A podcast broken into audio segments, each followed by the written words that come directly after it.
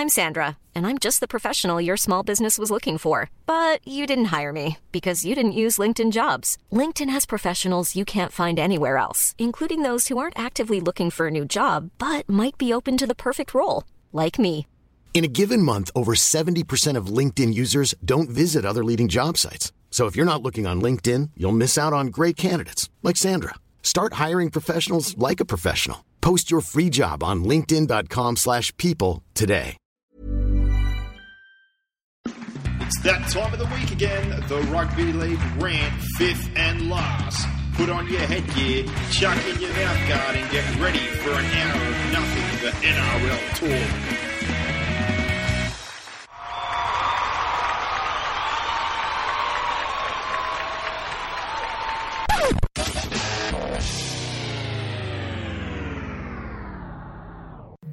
And we've reached the halfway point in the NRL season, and we're on the front doorstep of game two uh, of the State of Origin series. Good times. It is good times, yeah. Miserable weather in Sydney at the moment, but uh, we'll uh, we'll roll on. Uh, another good weekend of games. Uh, my tipping wasn't that good, but Nope. uh, we'll get to that. We'll get to that uh, One- in, one- in good time. One from eight. I think it'd probably be harder to pick. We'll try to pick one from eight than what it is to actually do it, um, because I, yeah, I got no idea how I got one from eight. Yeah, well, I got five from eight, so I don't know you got one from eight. But uh, jumping in, fast five as we always do at the start highlight, low light, best, worst, and uh, any questions coming out of the round. So we'll start with your highlight. Uh, Panthers on top of the table. I thought they were good against the Titans. Uh, I tipped the Titans. Uh, I don't know why. Uh, without Aidan Sezer, they're a bottom four side, I think, um, and that's pretty harsh on my boys. But um, I did say the Panthers, you know, would be the, the big improvers this year, and uh, they're proving to be so. So at least I've got something right over the weekend. Um, they're on top, but uh, and the Roosters and Manly, I think they're looking ominous. They're starting to uh, find some form. Manly are probably the team that deserves to be on top of the table. They lost two really close games to your boys, And they've had injuries had well. a lot of injuries, absolutely. So they're both starting to look ominous, I think. And the fact that the Roosters uh, haven't lost and Maloney is definitely helping their cause at this, at this stage of the year, and it's going to cement them a top top four spot. Probably even better. They need a couple of easy kills because they looked like they're in bad nick. But I think Maloney in particular, out of the two, the last two weeks has been pretty dominant. He was dominant on the weekend, and he was the week before. But Yeah. uh, my highlight was the Tigers versus Knights game. I thought uh, there was plenty of ill feeling in this one. It was a cracker. A couple of penalties. Uh, Tedesco and Brooks back together. Yeah, Bloody- except for I tipped Pat, Pat Richards' kickoffs, you know, there, there was plenty in this game. I really enjoyed it. Um, in particular, I enjoyed when Kurt Gidley had a brain snap and handed the win to the Tigers, and Pat Richards we had two his. brain snaps. The bloke's a dead set goose. Oh, I'm, yeah, well, I'll get to that further on again in the mix here. But uh, that was my highlight of the weekend. Good Sunday afternoon football and a dry track, and I really enjoyed that game. It's funny how the day games always prove to be more entertaining most of the time. It's just- most of the time the day games are more entertaining. It was so- like the week before. I haven't seen the Broncos play like that in forever. But you Exactly. think about it, they Day play game. Friday night all the time. They're on the same routine. It's wet, it's slippery, it's dewy, and then they get a day game. And last week they just unleashed, and I thought, hey, they look like they were kept, you know more excited. Yeah, absolutely. If you if you have a look at the lines, uh, overs unders lines in uh, the TAB, there's always higher um, lines for day games, just because they're more entertaining, more points, the ball gets around uh, a lot more often. Um, but the low of the round, my low was uh, the Sharks Dragons game. It was a stinker. Absolute stinker. I, the only reason I didn't flick it off was because I was trying to stay awake to watch the uh, watch the Warriors South game.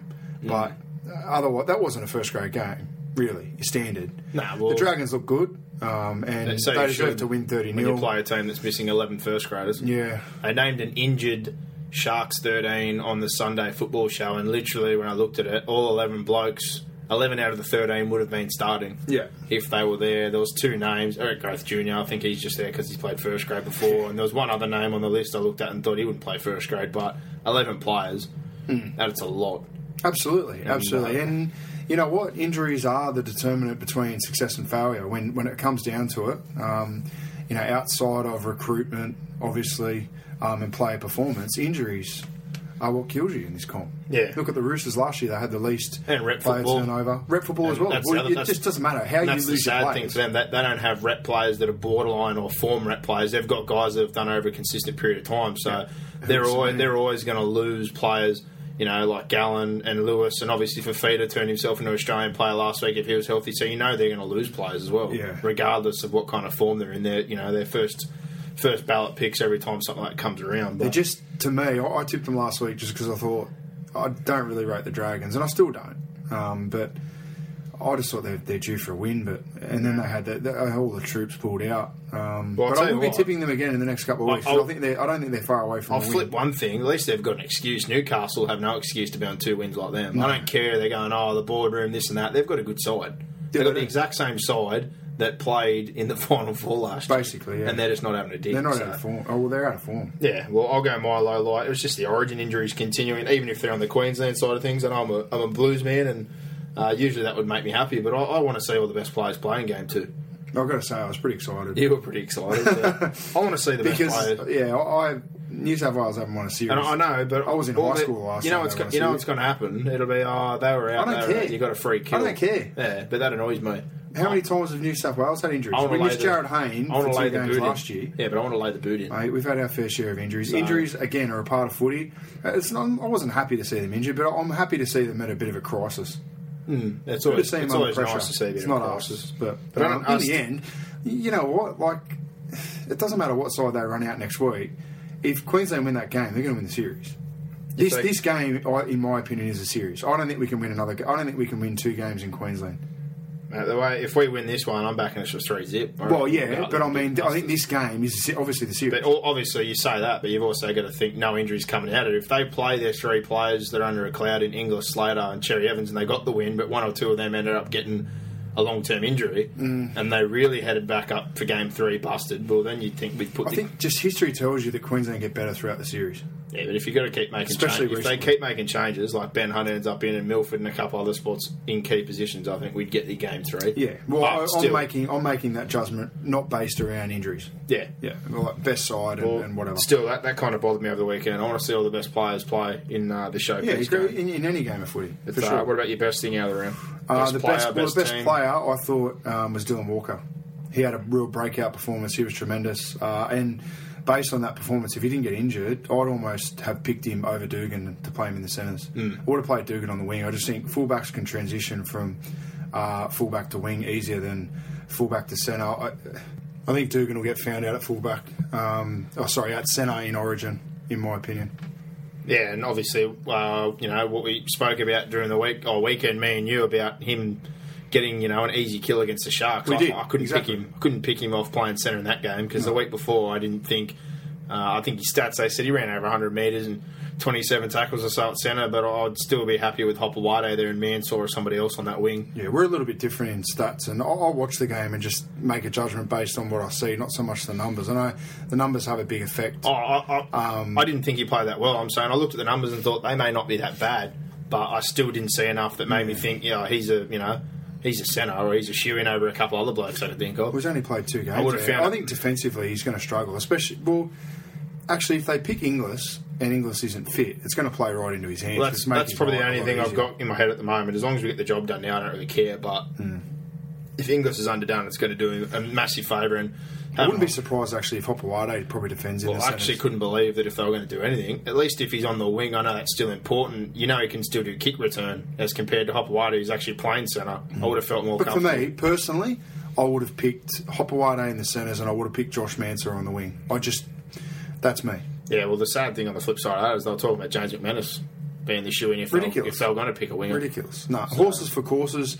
Uh, I think Hopoate has got better and better and better as the years gone on. He's played Origin before. Josh Mansour, in my opinion, is one of the form wingers in the comp, if not the form winger in the comp. I can't see why not. Uh, why they don't. Both don't deserve a spot.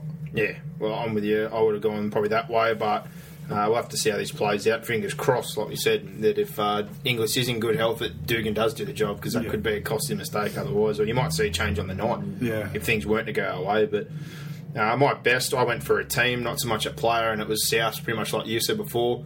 Ridiculously tough win. Um, you know, just the amount of players that they lost during the game. Uh, they were 10 0 down early. They didn't look like they were quite with it, but uh, if you told me they were going to win that game, and especially Dave Tyrrell getting a double, who I consider to be you know a bloke that shouldn't be playing first grade, and uh, Joel Reddy to also score one of the tries, I, I was just blown away. Uh, if anything, I was actually quite disappointed in the Warriors. But I'm not going to take anything away from South because the reshuffle that to make, uh, you know, to stay in that game. Walk out to go play fullback. He's a natural talent, so I'm not really giving too much love there. But they had to put McQueen and Kyle Turner on wing and a centre, and they had George Burgess defending as a four on the right side as well. They really had to reshuffle things. Jason Clark played with a concussion. Yeah. They had no right to win that game, but Souths were they were like a champion boxer that had just got belted for eight rounds. that's the best win of the year, though, in my eyes. and now. then knocked him out in the last couple of rounds. That's the best win of the year, though, in my eyes, though. From looking at from a side who they've played yeah. and the situation they're in, that's the toughest and best Well, win. they couldn't have copped any more punches from No, the Warriors. they couldn't have copped Uh. Warriors were the best side in that game for seventy five percent of it, And, yeah. and they still lost. Again, uh, after impressing me the last couple of You weeks. could flip that around and just say Yeah. Warriors, like you got to don't play with your food, eat it. But they impressed me so much the last couple of weeks, and then that there was that buzzkill. They did that last year when Well, they no, they, were sick- great for seventy five percent They of got that, six They'll game- take a lot out of that. Yeah, Warriors. they took that win streak last year, and it was the same game. They had the lead in, and they dropped it. They ended Yeah. up getting towed up by thirty in the end. I, so- In my opinion, they just didn't score enough points early. yeah, well, they had plenty. They had plenty of opportunity, didn't they? But did. Um, what about your worst around, worst player or My worst tipping. team? Your tipping. Yeah, I mean we're Yourself. we're quick to hammer people, but I've, I've put myself up for the worst this week. Put yourself. One out of eight. I tip the I tip the Titans, the Sharks, the Knights, and the Raiders, all who won't make the eight. Yeah. So I'm a nuffy. Well, last week I couldn't believe it. I was sitting here going, "This has to be some act of God if you somehow get anything out of this." The first three, I agreed with you. I was very surprised the Bulldogs turned out the way they did, and that uh, you know the Cowboys didn't turn up and really lay the boot into Para, considering they just lost Pete. So I thought they'd really go there confident. But the only uh, one that the rest even, of your tips, the yeah. only one that even looked like getting anywhere near it uh, was well, the Roosters won, so And I got Warriors. that one, and the Knights and the Warriors. So I, I possibly could have had and should have had three, in my opinion, but. Uh, well, the Cowboys as well. They, I don't know how they didn't win that game. It was a hard game to watch, but um, Manly were great. Yeah. Um, so yeah, I, we we were both pretty keen on the Bulldogs, but I was my tipping. It was I- I, just thought injured, beaten up, big pack. Coming off the origin, I thought they'd be fired up. It was probably pretty much the opposite. They Yeah. dogged it in the forwards. It was a wet game, and everyone said it suited Manly. It should have suited the Dogs better, playing one out hard footy through the middle, and, and it didn't. yeah, when it rained, I uh, I thought Dogs. I was sure. borderline unleashing on the Bulldogs. We were ten down, 0 uh, up. I was excited at the We were having a few having a few beers on Friday afternoon, and I was I was borderline going to the ATM and unloading on that, and uh, lucky I didn't All I know because my luck was not in. I may have got I got five from eight, but I had a bunch of multis laid out, and the Roosters thirteen plus saved me. I broke even for the weekend, but I wasn't happy. I'm off the punt, mate. you know. But um, my worst was a player. It was Kurt Gidley, as I was saying before, mate. I, you know, I've, I've had enough of everything I've been going on all year. That you know, they, they look shocking when he's at nine. They look better with Clydsdale. Clydsdale's got this four year deal. Uh, they, everyone gives him so many raps, this, that, and all the other, but he can't hold down a position. Yeah. He's terrible at nine. He's got this. I don't know what it is this year in particular. He's got grubbing him now, like lots of little dumb stuff in the rucks, and he's constantly grabbing the head or He the looks chins frustrated. or arms. And then, of all the things you could do, you're in the game. You got one set to defend on your line, and he runs up the back of Robbie Farah, tries to make it look like he didn't. It was the most obvious thing in the world. Cost him the game. and he chucked the game away. Cost him the game. And Cost me a tip. They're two from eleven You owe me one. two and eleven. And he's blowing up about it like, what did I do wrong? I was like, you of all people, after how And then many... he comes on in the last play of the game, And comes back doesn't on, pass and doesn't pass the ball. and he got caught with it early on the game and dropped one. He had Imbecile. an absolute Barry Crocker, He but 200 plus games, New South, former New South Wales captain and Australian player. He's never held down a position, and he's just, if of all the people that should be leading from the front in a situation or a time like now, he's not doing it. It was Kurt. So and yeah, he, that ten minutes, I, that's the first thing I thought. I stood up on the couch. I was that angry. I was just like, "You've cost them that game. They're Yeah. going to beat you now." And I guess agree. what? I Game over. So Kurt Gidley, pull your head in. All right. well done. We can share. We can share the pumpkin this week. yeah. I, I will say one thing though. I backed the Tigers, so good on you. Two twenty at the start of the week. Top bloke. excellent. But uh, what about questions? Uh, will the, can the Eel, will or can the Eels make the top eight without Nathan Peats? Well, we flipped that one last week, and we both said no, and then we've just seen them do what they did. So we, we've already brought the same question back, but. Um, what did, was that a question last week? I asked you that last week. Can Oh, they make the eight? You You've go. already brought it back. Penrith top four and Laurie Whitmore, Excellent. wherever you are out there, he come out and said that, that Penrith would start the decline now and miss the eight altogether. Good Well on, done, Laurie. Good on you, champ. Things are looking great. I think I told him to go to sleep. They're the only team that doesn't have an Origin representative in any squad either. If Lillyman plays for the Warriors, every team's got a representative, and you think they're going to fall out of the eight. Mm. Uh, that's a pretty pretty big call. That shan't be happening. They need. Uh, I think they probably need four more wins to secure a top eight spot. Pretty much. Games to go. So and like I said, all the teams behind them are affected by Origin, so you think they'd pick up a couple easy wins over the next few weeks? Um, my other question was what teams will fall out of the eight and what teams will come in before the finals? What teams do you see falling out of the current top eight? Well, I was going to say Melbourne, but they're already out of the eight. Yeah, they're out there. Um, ninth. looking at it, I think the only team that's going to come in is the Cowboys. I think the only two that can come in are the Cowboys and the Warriors. And again, they both had that chance again on the weekend to get in that logjam with 14 points, and they failed again. yeah, They, every time they get that chance to hop in evens with somebody and get a win the week after, you know, and find a way in, they seem to lose and make it a two-game gap again. Yeah. And I just, they, I just feel like they're going to do this for the whole of the year just to frustrate me again, like they did last year. they like just being in a battle. And then the Cowboys will scrape in, you're going to get robbed again. You watch, it's going to be deja vu Yeah. just every year. But I don't have sympathy for them anymore because they've done it to themselves. They, Yeah. they should be a top four side.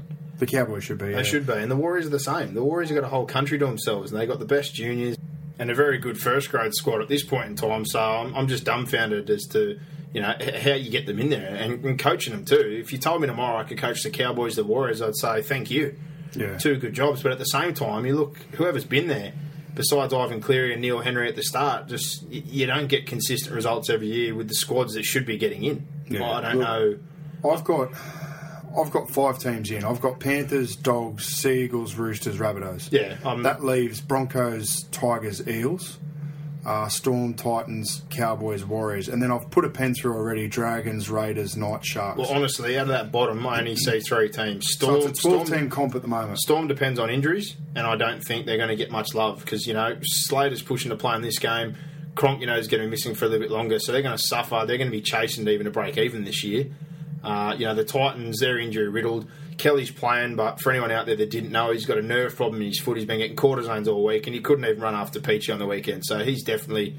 He's virtually as close to, but he'd be better off not playing. I've put a I've put a pen through the Titans. So to me, that yeah, eleven team comp. they're not going to compete for me. But there's only three teams sitting outside that can fight, and I think the Warriors Storm, and the Cowboys, Warriors. they should be pushing in. Um, Parramatta off the back of Hayne and those forwards alone, I'd be happy to back if they were consistent. But um, you know, I, I'm just I've, not. I've got to be honest. I, I'm almost. I don't think the Broncos will get in. Um, I still. I'm just still not convinced by them at the moment. They're still, they only sit two points ahead of the Storm, um, and they're four points ahead of the Cowboys and the Warriors. So. I think obviously at the moment it's at the halfway point. It's hard to predict. I think the the Broncos have got Tigers- 16 I think the Tigers will get in. I really do. I said that earlier in the year that I thought they were almost a shoe in. Even after the injuries, they showed me that they were tough. They got to win without Farah, then they got to win with him there, and then the weekend. They're seven and five. Oh, I think they got a, they got a tough draw to come. Mate, they've still got Cavey to come back. Sirenin got KO'd first thing. They've still got players there. And I, I mm. like their side. They're building. They've got a spine now compared to some of those other sides that Look, don't. at, at this stage, I've got the Broncos, Tigers, and Eels falling out, and I've got the Storm, Cowboys, and Warriors coming back. I'd in. love to 100% agree, but I, as a Melbourne supporter, I almost feel like this year's going to be just too much of a push. I think Origin's done done its damage already, and it's really going to hurt us at the back end. Yeah, I, I just think once the whips get cracking, usually and the weather not heats up, but the the conditions become easier to play in because I, think you at the moment you're playing in the worst conditions possible, uh, and probably for the next six weeks. Then once Origin ends, uh, I, I think then you're going to see those sides if they can get their players back. This is barring injury. Uh, really come to the fore and uh, and push their uh, push for a top eight spot. Yeah, well, to me, yeah, Storm, Cowboys, Warriors, but I can only really see Cowboys, Warriors. I think Storm, the damage has already been done. There's not enough depth there, but uh, we'll have to see how it plays out. Questions for me was pretty much on the Queensland makeup, but I don't even really want to go over it now because I think we all know if the worst case Slater, GI, and Cherry Evans was out, you'd probably see Boyd, Chambers, and Tonga come in. Well, I think I've, I, this is what I wrote down today from uh, put my coach's hat on um, in the squad of 22 that they named. Obviously, you've got Papalii out, so that takes it down to 21. I think this will be the side. It'll be Slater, Boyd, Inglis, Hodges, Tate, Thurston, Cherry Evans, Scott, Smith, Miles, McQueen, Thaiday, Parker. And I think the bench will be Gillett, Guerra, Teo, and Lillyman. And that leaves out, I think Milford is just cover for Slater. I think uh, Chambers and Tonga are obviously cover for Inglis. Uh, and Hunt is obviously cover for Cherry Evans. Otherwise, outside that, I, I really can't see, um, you know, why they're, they're carrying those players. Yeah, but you've you've, Um, you've pretty much covered. you know with the with the forward pack, I, you know how Mal plays them you know, whether he, he might start Lillyman and, and move Miles into the back row Nah. and bench I think- McQueen. I think, you've got it. Either that or McQueen gets on the bench and Gillett starts. Mm. But I think your 17 is right. But it, I, if those guys are out, I have a feeling he'd probably prefer to play Tonga before Chambers. And I, I, I know Okay. Chambers has been the 18th man, but Tonga's played eight games. He hasn't been that bad this year. well, that's why I, put, I, got- just put Chambers or Tonga. I, I really don't know. But I don't think I could pick Milford. It's not that he can't break the game open for you, but I think he'll get hurt. He He's doesn't. not physical enough. Yeah, that's what I mean. I think he'll get hurt. So, if the worst case did happen and Cherry Evans is out, obviously Hunt's going to play seven. But if Slater and GI are out, I think they'd have Chambers on the wing, Tonga in the centre, or vice And versa. Boyd to fullback and Boyd would go to the fullback. Yeah. They, they'd take the safe option. I don't think they'd risk Milford.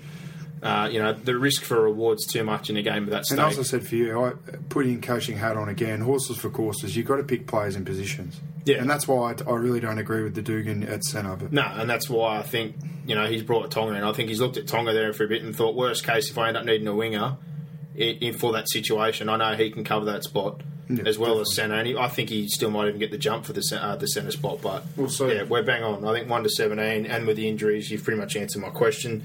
Uh, New South Wales, we already covered that before. I was going to say T-Rex out, Bird in. And the, obviously the centre spot with Dugan. What do you think? We both agree that we probably I probably would have gone Hopoate and Mansour to be safer as far as putting players in their actual positions. So I, look, I like the fact that he, he wants to get Dugan in there, and and I was I was a big advocate of that probably three was- weeks before. If he was in though, I think wing just because you know he's not. I think centre's more critical than wing as far as making that decision, and he gets kick returns as well. I wouldn't be surprised, but if Hopoate defends in the centres. Well, that's kind of what I'm hoping will happen, Yeah. and you get kick returns from Dugan, which is the best part of his game. Yeah, so, definitely. uh, yeah, we've pretty much covered all that.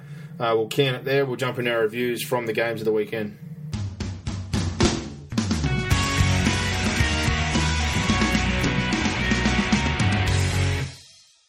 All right, first game of the round was Friday night. The Manly Seagulls 32 to 10 over the Bulldogs, and I think uh, we pretty much hit the nail on the head earlier on. Uh, dogs up early, 10 0, in control. Then you saw the wet weather. You really thought the big boys were going to lead them on the way home, but uh, Cherry Evans pretty much playing on one egg, uh, one leg, not one egg. Goodbye me. And uh, a forward pack didn't look like in the contest. All of a sudden, he snapped into action over like a little 10 minute period there. Well, that's Um, that, that for me. Like before you go on, that that was a period of the game where the game was won or lost. And he flipped it. He flipped did. it on its They, head. they put three tries on. The dogs sort of fluffed their way to a try just through field position, good kicking game. Yeah. Manly made some errors, and then they clicked for you know a ten minute period. They led 18-6, uh, and that was about the size of it for me. Mm, and they got themselves in that position, you know, from his fifth tackle uh, running kick, and then that right short side play to line, which got Hicko over. Next thing you know, they're up by 20. Uh, they're in a position to take him off after that unfortunate Kasiano incident, which he's been cleared of now. Mm. Uh, and then Brett Stewart iced the cake, didn't he? He got got another one at Brookvale, as he always seems to do, and it was a great win. The Mm. well, dog- they they they outgained um, the Bulldogs by you know 500 metres in the stats. They had more possession. They completed better in the wet. And like- that's all you need to do, and that, that's why they exactly what we said though. When he hit that stage, I really thought, yeah, Bulldog game now. 10 0 lead, wet weather, it's all kicking in. Big forward pack, Graham, Kasiano, these blokes, they're really going to go on here. And my God, uh, Well, no, no, they didn't. They didn't get to a 10 0 lead. They only, they only led by six. I thought they were up by No, 10. no. The, the try that they scored was late in the game. They they only had six, and, and Manly just blew them out. And Well, 20 to 6 was when actually was a sorry, late try. Cherry Evans came off, wasn't it? yeah, it was, that a, lead. it was a late try. I just couldn't Um, believe it. Dog, dogs look really flat. They lost direction. That's two in a row now. Uh, I suppose you know the, the losses to Origin and the buy and bit interruption doesn't help. But uh, then again, also after being on a winning streak for so long, you'd expect to flatten out at some point. And if, if you're going to do it, this is probably the time of the year if they're going to fall away for a little bit. Definitely. Uh, not obviously at the back end of the year. And this is Well, the condition of the field ruined the game. I mean, the condition of the field was Ruined. I really enjoyed it. I know everyone whinged about it, and it's not the standard of game, but I felt like I was watching an old school game when I was a kid. Yeah. People actually had mud on them. I, I quite enjoyed it. But uh, this week, Manly have got the buy, and they definitely need it. Uh, battered and bruised again. A couple going into Origin. Watmout, at least they know he can't do any more damage. Cherry Evans, they'd be fingers crossed on, but there's still a couple of players like Stewart. I'm sure Foran's still, uh, you know, not 100%. And the Lions probably still not 100%. And Matai's never 100%. So good time to get a rest if you're, you know, a Manly fan. And the Dogs, they're at home to the Eels. And, you know, I thought this probably would have been in the Eels' favour if they were only missing Hayne, but now it's Hayne, Peats, Tonga. Uh, and Hopoate, even with their losses, the Dogs have got a- an international forward pack. They're not really effective in that regard, and they get T Rex back. So I think uh, they're probably in a, a decent position here to pick up a win that uh, you know might have been a bit 50-50 for them otherwise. So. Yeah. Not bad times, but speaking of the Eels, they played Friday night as well and got an eighteen to sixteen win over the Cowboys, and um, I was blown away by this. I really expected the Cowboys to come down, want to lay the boot in and be ruthless around this time of the year, Yeah, given well- the situation with Peats being out, but it uh, didn't happen It was only really Sandow's uh, conversions that kept him in the game. Really, at the back end of the game. um, yeah, he, he just couldn't get one. The Cowboys can't decide to play with 30 minutes to go. They Well, I were- also felt as though the Eels were comfortably in control, and then they, they sort of started to watch the clock and look at the scoreboard and go, you know what, we're ahead. but you also Let's just you say the the same at the Cowboys. The Cowboys probably should have been putting that pressure on much earlier. in the piece. Absolutely, absolutely, yeah. And um, you know, from their well, they, point, they only their forwards were ordinary in this game. yeah, the only one for me that really stood out was Michael Morgan. And uh, I'll tell you what, he's coming off contract at the back end of next year. I don't know how much. Oh, he's coming off contract as soon as next year starts. I don't Hmm. know. Uh, how much they invested in Coote or what's sitting around, but um, I think there'll be plenty of clubs after Michael Morgan. Absolutely, He uh, he had another crack. they need game. to tie him up asap for Hmm. sure. But Jarryd Hayne again, and like we said, no Peats no worries. Their forward pack was brilliant. Paulie Paulie, uh, Junior Paulo, he's been an absolute revelation since coming in. Manu Mao, he's been great since day dot. And Ken Edwards, first game back from a broken hand, he got a brilliant line break there. One of the offloads that led to the Radradra try from Hayne. But uh, you know they did, they did enough to win. They held on at the end, and I, I you know I show no love to the Cowboys. They got that no try you know, the 77th minute and scored on the bell. But as we said, they shouldn't have waited so late in the piece to try and put that kind of pressure Yeah, on. Yeah, absolutely. And uh, this is another one of these reasons why when people have mentioned the Jonathan Thurston overtaking Andrew Johns argument, I can't No, back it up. no. He hasn't won a comp. Uh, you know, and I don't think he's had as many dominant performances in single situations. And this is another one of those examples where I was looking for him, and, it didn't really come to fruition. And you know, they won't win a comp during this period, or that you know he'll he'll leave without that competition that he should have probably had Hmm. uh, if they don't stamp out this awful away record, which this year is now they've lost all six games away from home. Yeah, So you can't do it. not good enough. There are, you know, the errors were 11 all, um, and the um, Cowboys won the penalty count. Hmm. So, I mean, there's absolutely no excuse for them not to win that game. Like we said, just temperament. When they flicked on at the back end, you thought they could have put 30 or 40 on them. Yeah, but it just, did, just didn't happen until it was too late. But they've got a buy this weekend. Uh, you know, probably not such a great time. And I, like I said, I- I'd prefer to be having the buys after your players have played Origin. They're going to have the weekend off here with players already missing and then come back with a beaten up side. So I don't know if they've got the week after. We'll have to wait and see. Uh, the Eels, on the other hand, like we mentioned before, they've got the Dogs. Should be would have been a fairly even contest, but now they've lost a few extras in Hopoate and Tonga. I think they might be a little undermanned uh, in the back line to be able to get points to beat the Bulldogs. So Yeah.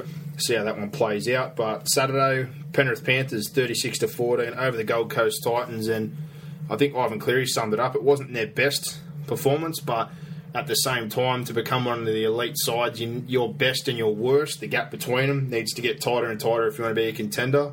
And when that happens, some of your worst performances will still be good enough to get you over the line. And uh, in particular, their defense. I think their defense led to a couple of the tries in the second half, and uh, you, you earn those tries. People say they're flukes, but you earn those by putting yourself in the situation. And uh, you know, Yo's one defensive try, the Soward one as well. Uh, you know, they got the nice one where they broke through with Peachy. But yeah, th- there was just a couple there that come purely from defensive attitude, not so much the great attack on the night, and uh, very impressed again. Well, I noticed the all the people jumping up and down about their attack. They've nipped that in the bud. Yeah, well, Quick I- smart. us- Look, they, they scored six tries, and you know who cares how you get your tries? If if your defence is good enough to force pressure and uh, force errors, create pressure and force errors, then so be it. They had fifty three percent of possession, um, and that to me is a result of good kicking game, which was built. Uh, they built those structures. They built that um, game plan in the first eight weeks of the comp, and the first eight weeks for Penrith were ugly. Four and four, it was ugly. Um, but you know, you look at who they beat and who they could have beat in that period. You know, they beat the Dogs, um, and they probably should have beaten Melbourne. the, full Shark, the. Sharks is the one that killed me, though. Yeah, that was won that was a poor game. Should have won that game. But you know, every every side in the competition is going to have a game like that at some stage during the year. So, yeah, the only the thing for me, and I keep saying it every week, but for me, I, I, needed, I always wanted Segeyaro to start, and I feel that Pe- Peachy's not an impact player. Peachy's one of these guys that when he plays 80 minutes, he grows into a game, he gets more and more involved, Yeah. he's better and better and better. And those two being in the starting side has opened things up because we spoke about it last week. Kingston was too lateral, and he's lost that step that made him so good when Parramatta went on their run. well, how do you use him now? How do you use him use him. He's a cap- have him at all. club captain. Oh, I don't care. Kurt Gidley was a captain off the bench, and I wouldn't waste a spot on him. He's going to retire at the end of the year, so I don't see why you have to give too much love. Okay. Uh, I, well, I, I'm only asking when- the when question. something's not broken, I agree with you because I don't at the moment. I don't see a when something's not broken, you don't fix it. And same as Peachy, I, I was hoping he'd get that opportunity to start, and now look what's happened. I think that's opened up the attack again because, you know, he's a ball player. He's a, he's a spark plug. I've seen him float around. He was a leading try scorer and he was killing the New South Wales Cup last year. Just those few extra X factors on the field, I think, open up more points. And Matty Moylan come back from City Country, as I said. Uh, you know, a better attacking weapon. So I think it's taken pressure off Soward and Wallace now. having and, uh, Segeyaro on the field full time, having Peachey on the field full time, you've got blokes that can create things where you're not just relying on grinding forward and a good kicking game and building, pres- uh, you know, building pressure and having good ball in their half. They've got blokes on the field now that have X factor that can break a game open for them. Uh, just saying that, I've got my members first um, team announcement, and Kevin Kingston's been named as the hooker in New South Wales Cup. So, Yeah. Well, that's fair enough. yep, I agree. Why would you change it? No, I wouldn't. You're on, Onto a, the you're on a comp or you're, you're on top of the ladder and Segeyaro's No, no. killing it and Peachey's killing it. That's the way it works. you got to get your spot back. Um, look, I, the Titans were poor. Uh, they're missing missing Aidan Sezer something chronic. Still Harrison. Their forward pack wasn't Kelly's- good enough. Kelly's they didn't busted. go forward. They made too many errors. They played too lateral. Dave Taylor was okay. It was the um, I still think David Mead should be at fullback. I don't Yeah. know why they stuck Zillman back in there. Da- uh, Dave Mead was creating some opportunities. that- David Mead apparently wants out. yeah, well, if he's not going to play fullback, then He played City Country. Why is he not your fullback? I really don't. Uh, I don't know. You don't play in a rep team like that if you're not doing a good job. But look, for me, they're uh, they're bottom four.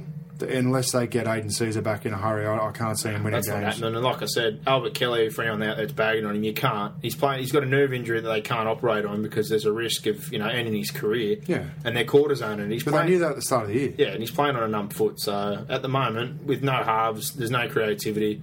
You don't get much out of Srama in, in that regard. He's a great player, make 50 tackles for you, but you don't get too much on the attacking Mate, side. Bo, Beau Falloon's back this week. and you're not getting much from So uh, Zillman on the flip side at the back. I think you need to put Mead in, uh, push Zillman back to the centres, worst case, and you know e- even the Carter thing. I'd be happy to start Carter at nine. I know they're probably short of forward now, so he's getting that run at 13. But if uh, after the fact things went wrong, I'd, I'd, I'd be almost inclined to drop Srama and Hmm. work with Falloon and Carter. yeah, exactly. Just for the Um, aggression Carter's, side. I know Carter's been named to start this week, which is good because he's playing out of his skin. I thought, uh, you know, there was a couple of them that were tough again, but yeah, injuries. We said it, and they've got no depth. It kills them, and it, it's happening right now again. Origin's hurting them, and injuries are hurting them. So, good on the Panthers, and they've got a home game this week. The only team unaffected by Origin, they're going to be playing the St George Dragons, St George Illawarra Dragons. For those out there that go for the, the Steelers side of things, apologies to you. Uh, no Merrin, no Dugan, no Morris. You think a few undermanned and you know forward pack wise that Penrith should be able to get the bickies here, but uh, we'll see if the Dragons can at least back up effort wise or attitude wise from last week. And uh, the Titans they play the Storm, who are also heavily Origin affected. Chambers, Hoffman, and the big three, so they're five down now, and they're, they're looking really ordinary as far as depth are concerned. So uh, this should be a, a bit of a tussle, I think and a fair bit of a struggle. But Saturday game two, we just mentioned that the Dragons thirty zip over the Sharks, but I don't think you need to read too much Do we into this. talk about this game?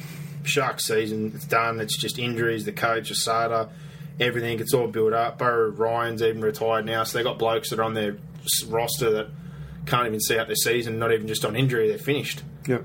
Flanagan's overseas. Peter Sharp doesn't want to be there. We spoke about it every week. Yeah, Merrin had a cracker of a game. Yeah, Benji had a cracker of a game.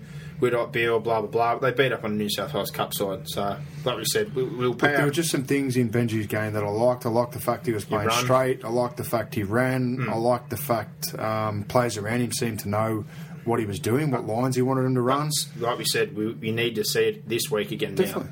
now. Yeah, definitely. Even if there are a few undermanned and they're not as good, it's more the attitude of it that you need to see him taking the line this week. Yeah, but you need to also see, you know, with another week of training under under their belt, Yeah, players around him helping him out. Well, I've seen him dominate. he's going to lose Dugan, yeah, which is going to hurt him a I've little seen him bit. dominating them in the huddle too, which is good. So obviously that couple of weeks, But that comes with time. Yeah, Yeah, I yeah, that's it's always saying. gonna a couple come of with time. weeks. You can start to see now that if it was a lot more comfortable. My, the only criticism I had of him was he, he wasn't getting his shirt dirty. No, he's playing in I don't, I don't mind. I don't mind him. Uh, you know, struggling to get back into some form. Yeah. But as long as you can, you know, see him run and Yeah, see him put his ball, body in front, tackle. and he wasn't doing that. And and last weekend he, it was a total form reversal, which was good to see. Hmm. And the Sharks, like I said, they, they can't catch a break. Gardner got his crack back in there. Gagan was in.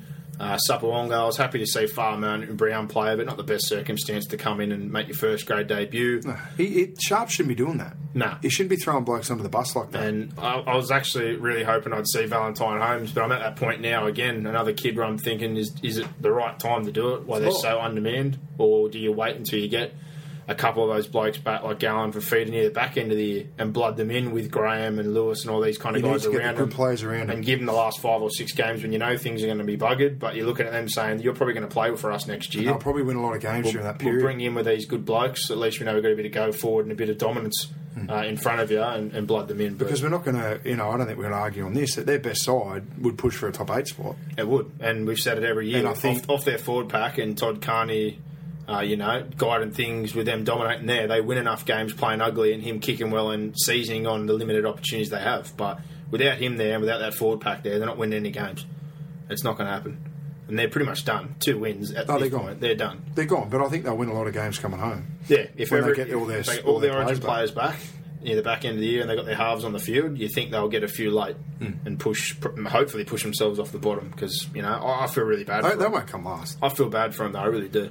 I know the money's flowing for them at the moment. massive They're- they're- the fat is to put the boot into them, but Yeah. I see either Newcastle or uh, the Raiders getting the, the spoon. To be honest, Well, they've got the buy this week and well deserved. They definitely need it. They. Things are hard. Hopefully, they've got the whole week off, to be honest, or at least half the week because they need it. Yeah. And uh, as we said, we're going to have uh, St George playing the Panthers away. I just want to see the attitude again, like we said, from Benji and a couple of those forwards that stood up last week against the B grade side. I want to see it against the top line side, even if they lose. So. Uh, Saturday night it wrapped up with South 34 to 18 over the Warriors and this blew me away. The Warriors up 10 0 early. I was falling out of my chair, getting excited, thinking, here we go.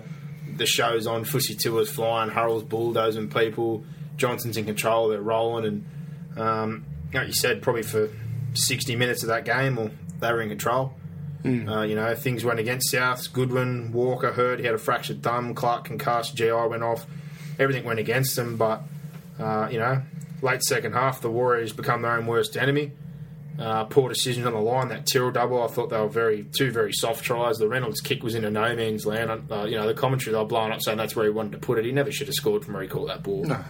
Uh, they just didn't contest it, but just a lapse, just a, a 10 or 15 minute period of weakness there opened them up and threw the balance of the game away. basically, yeah. I, But uh, good, Look, good on me- South, though. Good on South because Souths were Yeah. very resilient, and the Warriors weren't. When when the Warriors had all the footy, South did very well to only let them score ten points. Mm. Whereas when South had their little period of, of Yeah, with the possession, and- they the Warriors leak like a sieve. Yeah. and that is the issue, plain and simple. And that was a football game, and that is the reason why they can't win a comp, in my opinion, at this stage. I, I know I heard Matty Johns last week say that the Warriors can win the comp. They can't because they can't defend, mm. and they're not resilient. Um, while they've got the footy, they're excellent, but there's uh, we all know that probably even more importantly than your attack is the ability to defend and have an attitude to want to defend, and they just don't have that at the moment. That might come, but at the moment, from what I'm seeing from that football side, it's just not there. nah, like you said, the But I think it's a cultural thing at the Warriors, and I said this at the start of the season from in our preview that there's a little bit of a culture there of everyone loves the Warriors. We love the way the Warriors play, but you know that that's only one side of the ball. Mm. And you know, traditionally throughout the years of, of rugby league, in in whatever competition, if you look at the top, you know, one, two, or three defensive sides, one of those teams wins a comp. yeah. And that's just the way it is. That's, there's no, uh, you know, there's no secret in that. No, we want the cherry on top of the cake. I think uh, it was mentioned the other day. The best ever attacking side of all time was that Parramatta team, And they didn't win the comp. and they didn't win the comp. They got beaten by Newcastle. who had the best defensive record. I Yeah. think you'll, you'll see. And they had Andrew Johns at half, so they, they had a good balance. Don't me Melbourne, Melbourne's dominance over the past eight or nine years. I think we looked in Nick Tedeschi's almanac. Um, you know, they they've been one and two virtually eight years straight in defensive, and their attack's always been in the top eight Yeah. or around the top four. So it balances itself out. And you know what? If you've got a really good defence, you score points with it. Yeah, well, you, Or you break sides you force teams into submission virtually Yeah. just by the amount of pressure and petrol you take out of the it. team. In my opinion, and put the coach's hat on again, I think defence and the ability to coach your teams to defend is a is a much much stronger string to have you bow than what it is to be Yeah, a great be attacking, attacking coach, coach. in my opinion. Um, but yeah, we'll move on. Yeah, well, I was, I was That's still, the game for me. That that one. I was still impressed by plenty of the Warriors players, but on the south side, like you said, Dylan Walker, I think that was his best game of his career. Uh, you know, raps on John Sutton, I thought He he was was, very good, and the three Burgesses brothers as well. Sam was epic. I thought George, even Tommy. Tommy now looks like uh, he's sparked up a little bit after having his injury and watching Georgie run around. I did like seeing Shaun Johnson absolutely murder um, Sam Burgess. That was good. That was a good shot, but um, yeah, the Warriors they have a bye this week. Again, probably not ideal for them because they're unaffected. Besides uh, good old Cement Lillyman, See, so you, you'd like to be playing at this time if you're them and keep chalking up those wins. But South, uh, you know, they're, they're going to have no Inglis, McQueen, Tell, so they're going to be missing a couple of players there. They're up against the Tigers, who are also missing a couple. So should be a, a tight tussle. We'll see how that one plays out for them. But we're going to Sunday now, and the game we mentioned earlier, Newcastle, Kurt Gidley's Brainsner cost them twenty three to twenty. Um, you know the Tigers early on ten zip. That kick off, the first kick off, Tedesco gets the ball. Him, Brooks link up straight away. He scores. Looks like he hasn't even missed a game. They look brilliant, but you can tell they're a young side still because they had that those couple of lapses. You know, they let Newcastle back in, and uh, what about Anasta getting planted? Hmm. I thought he grounded that ball though. I thought that was a harsh call. Roberts try off No, I thought it was. I thought it was a try. Well, I was watching that, and I, I, you know, I wasn't blowing up, but I kind of looked and thought uh, that, that was a bit harsh. I thought he grounded it. But Yeah. The only, know- thing, the only thing he grounded was his forehead. that little bit went against him. Uh, Uate, you know, he got a triple. He actually had a bit of a go on Sunday. He, he broke the record. He's now the leading try He scorer of all time for Newcastle. He's been out for a while, and he looks like he might have regained the hunger to play the game. well, that's what you want to see Make some contact. because he's exciting. He is, definitely. So are all the Fijian wingers, but Look, for me, I've got to be honest. How many times the Knights got into good attacking positions and the ball found the ground? yeah, They are trying to run this same bullshit play that Bennett's been running for the last four or five years, and it's just not working. no. And that's all they've got to fall back onto. Darius. Mate, uh, if you go back, if people have got it recorded, go back and watch how many times the ball hit the ground when they're trying that backline movement. It was ridiculous. Hmm.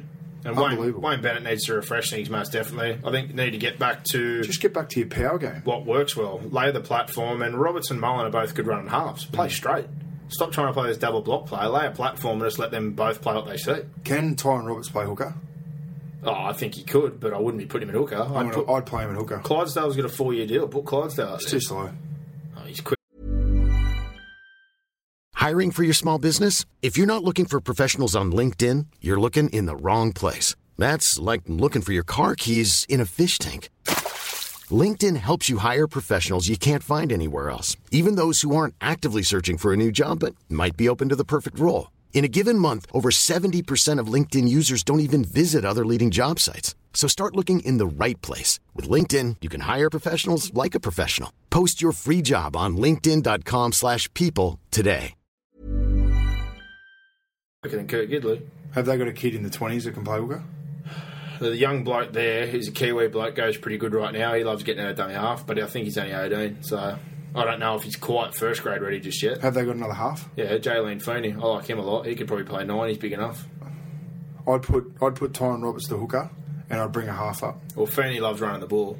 He can score a try, but I like Roberts in the halves. I think Roberts is more threatening than Mullen at the moment, purely because Mullen's still not completely out of that injury. I don't think he's that I confident. just neither hooker for me just does anything, and they need a hooker before you know you can have the greatest halves and the greatest fullback. If you don't have a hooker, you're up poo creek without a paddle, and that's where they're at at the I moment. still look at the forwards too, though. and There's a few there that kill me. I thought Joe Tapine went good when he came in a couple of weeks ago. well, I think they're going to do that. They've going to spark it up and. Vivai, I think they need a couple of young bloods in there that are going to push, uh, you know, I agree. push through the middle and spark things up a bit. Because at the moment they're a bit lackluster there, Yeah. so that needs to improve big time. But that was the difference. Like the Tigers, just you know they they're angry. I love the Tigers. they weren't great, but they They're they just found a way to win. they're and you know aggressive, what? though. Their halves and their hooker were much better than Newcastle's, and that's why they won. I love the aggression though. They gave away some penalties, but I love this mentality. They get it in fours, and You know, what? in the end, as you said, it was Kurt Gidley probably cost Newcastle the game, well, he did. They had the lead at that point. and I, and I just don't think they played that well. It was the 40-20. I think they had the lead. They got the field goal and a try there that pushed it out seven points. Yeah, that field goal was ridiculous. And they were even at that point from a penalty goal. I think it was 16 all. So Kurt Gidley's little brain snap opens up the opportunity for them to get a seven-point gap and ice the game. Ten minutes in the bin now is enough to lose you any game. Well, at that point in time, Yeah. 16 Ridiculous. all with 15 to go. You get back in with five to go when your team's been gassed out at that point. You can't, you know, you can't make instant in changes at that point. You've virtually played your hand by the 65th minute. Yeah, exactly. So he couldn't have got binned at a worse time. But uh, Luke Brooks just blows me away. I don't think there's a better young half as far as you know the way he starts off all these plays, all these runs. Yeah. He always starts on the BNC. He understands, you know, the difference between playing long and short and where he should be. The, the kick, you know, the short side kick, left foot, left corridor, about five metres of space to work with to kick a pinpoint 40 20. Uh, just blew me away. But him and Farah, uh, he, he's blown me away because every time they've taken a weapon off him, like him or Fa- uh, Tedesco, Farah, he always seems to find a way to still play well. I think Blair's been a lot better this year. He impressed me again. Yeah. Uh, great involvement, and I don't know what else I can say. That they continually impress me, and I do think they'll be in the eight at the back end of the year if all those guys stay healthy. Definitely. And I like, I love the forward pack. Like I said, they got they got like a power pack at the moment. To me, there's a couple of guys you don't really know that well, but they're bound together and they're bashing teams, and they're happy to cop a penalty or get in and do the rough stuff together. But they always back each other.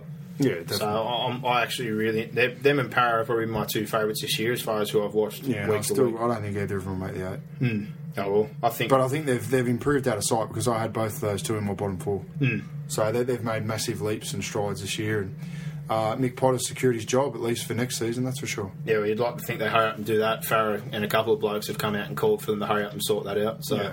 Uh, the sooner the better. But the Tigers, like we said, they got Souths this week. They're both missing a couple of players, so that should be a pretty even contest. And Newcastle, it gets no easier. They're away to the Roosters, who uh, you know have still got their halves. They've lost Jennings to Bowen Guerra, but you know what their bench is like and their depth. They've got players that will come in that should be playing first grade elsewhere. So They'll get pounded. uh, no Scott, no Boyd. They can't afford to lose anybody the way they've been playing. So, No. good luck this week away to the Roosters at Allianz. But they move on to the Roosters, who towered up Melbourne thirty-two to twelve down there.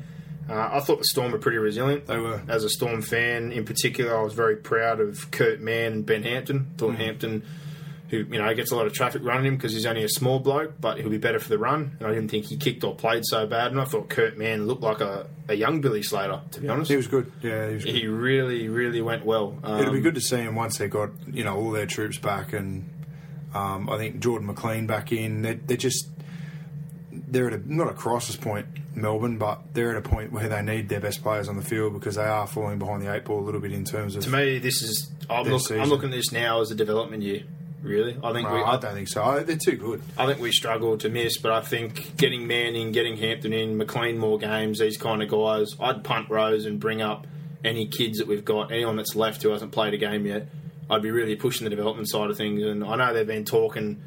Uh, you know, we, we haven't signed anybody, and we're losing Hoffman, so you know Harris is going to come there. But I still think there's there's got to be someone we can afford to buy. People are saying they, we need to shed rooms again. I- I'm, I'm blown away by that. To be honest, I, surely we've got room to bring somebody in for next year if we've shed players. But Yeah, who knows? um, Who yeah, knows what the cap situation is? development, development, development, development. I think it, it's going to be really hard with the cards have been dealt. But yeah, quite proud. Um, bit of feeling this game as well. I actually felt you felt it the whole way through, particularly after the little Norrie incident. I didn't think that head hole was all that bad, to be honest. No, it wasn't. It was loose, but compared to the ones you see every weekend, um, you know, The, the the few in the the Kade Snowden ones in the Yeah, that, Newcastle that game was. And, you know, I done by him to throw the little hook, but I was filthy on Frank Paul. That was a grab act. Jumping in when a bloke's pinned on his back and trying to snot one in there. If, if it's a fair, if you're grabbing a bloke when he's standing up and it's a fair fight, all, all power to you. When Jared's got his head pinned up against the bloke on the ground, Steve Waddell used to say, when you get to the buffet, eat eat first. first. Well, he was doing more than eat He first. was- he was coming in seconds. Yeah. They looked like two lions trying to maul a gazelle on the floor. But uh, you know, that definitely put some feeling in the contest. But at the end of the day, Sonny Bill Williams, he ran right. I thought much better. I've been whinging all year that uh, you know he, he's too often to pass first instead of running. He's much better in his Or runs. going into contact and throwing out his ass. Yeah, and on the weekend he just ran, and the few times he did pass, it come up with brilliant results. And um, you know him, friend Jake Friend's a weapon. He's a great player. He, he killed Melbourne up the middle, and Roger Tuivasa-Sheck, the bloke just floats on air. Yeah. And uh, you know all the rest of them, you can't really say anyone had a bad game. The only one I had a bit of Haas are still struggling a little bit. Their attack was a bit clunky. yeah, I thought Maloney was better than Pearce. I think Pearce has still really not found his niche, but um, I did get one good laugh out of it. The amount of time that Minicello dropped the ball. Yeah, Every time he got near something that looked like an opportunity, old fumbles, these little dolphin hops that he throws in there every time something's going down. Yeah. He, he pushed five or six on the floor, but uh, Storm scrambled well. I thought they were relentless. At the end of the day, though, when you're undermanned and you're up against such a dominant side, we've said it all year, with that much quality, you know they're going to get the result.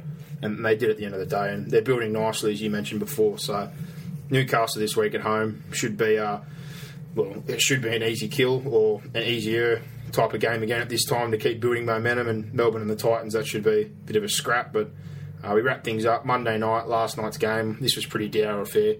28 to 4, the Broncos over the Raiders. This one again got a bit of feeling in it, but the attack was just rubbish. Yeah, and in particular, taking aim at Canberra. What are they doing?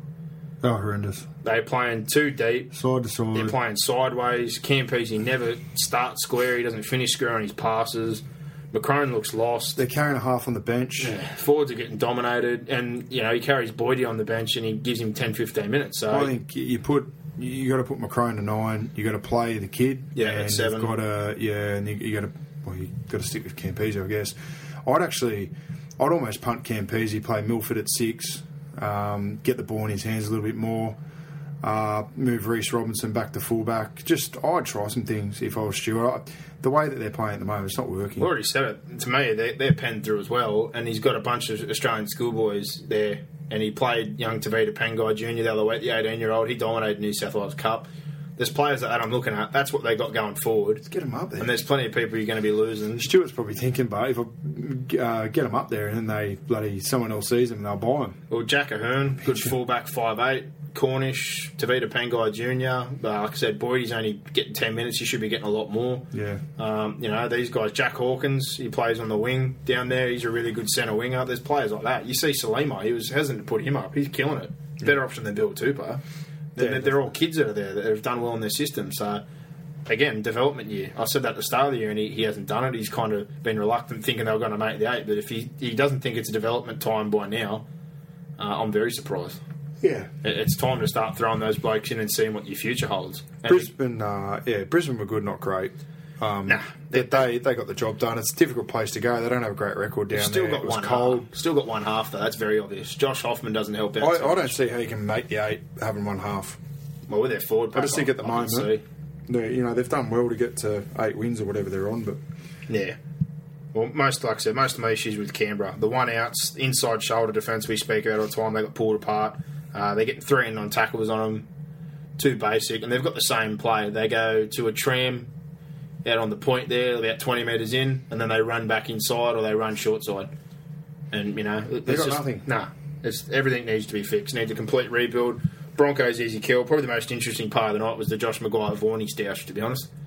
And uh, you yeah, know that was good. little facial, put a bit of feeling into the game, but otherwise, poor old Canberra, they were never in that game. No. Brisbane, Brisbane struggled their way through, but every time they got an opportunity, they scored, and I think it all got summed up at the end with the way Alex Glenn scored his try. Yeah. he threw the biggest dummy in the world and didn't take off until about five seconds after, and both markers completely split opposite ways.